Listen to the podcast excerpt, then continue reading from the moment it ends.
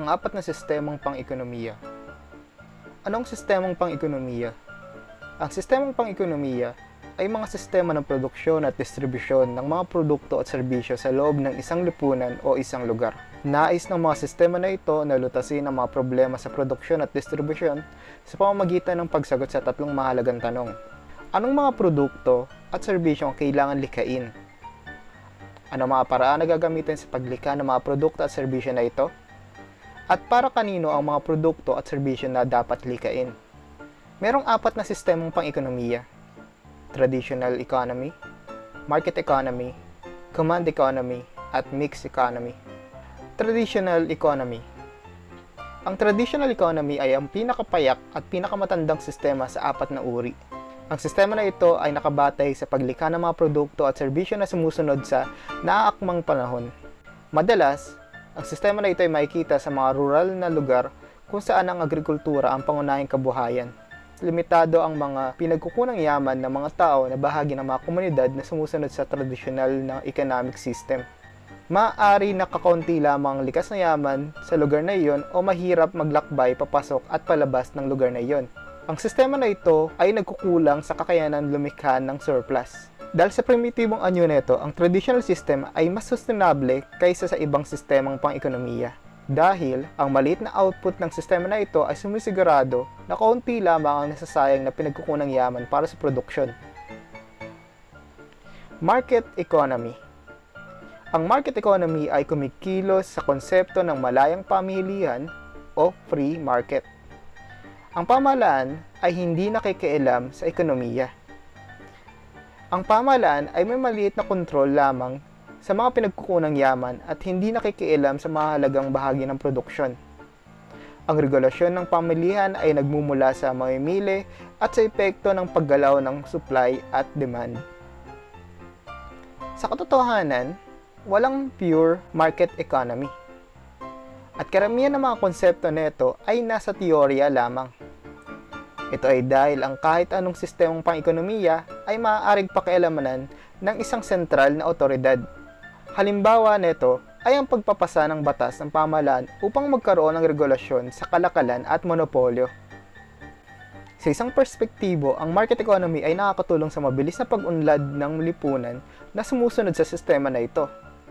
Ngunit, ang isa sa malaking kahinaan nito ay nagiging daan upang maipon lamang ang yaman sa iilang tao sa lipunan.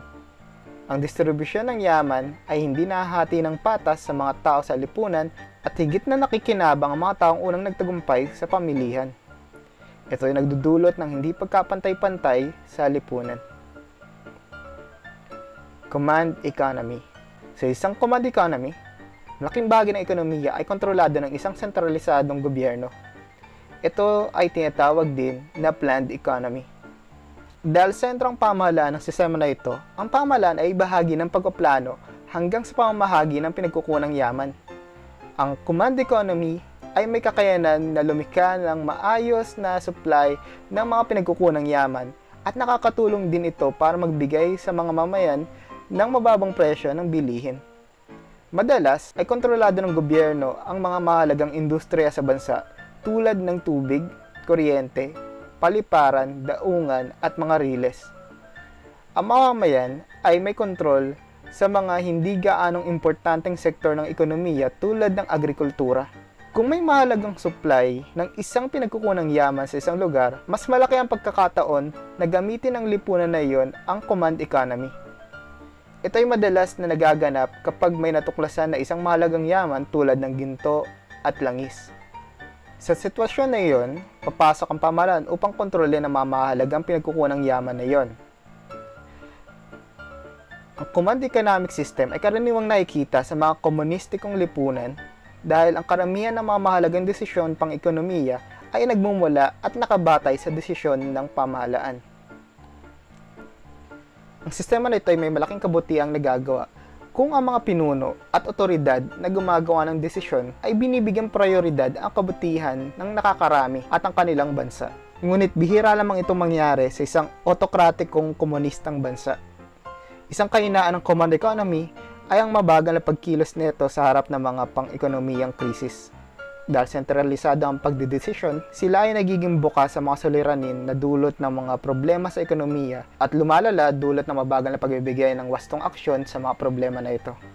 Mixed economy. Pinagsasama ng mixed economy ang mga katangiang taglay ng command economy at market economy. Ito ang rason kung bakit ito tinatawag na dual systems.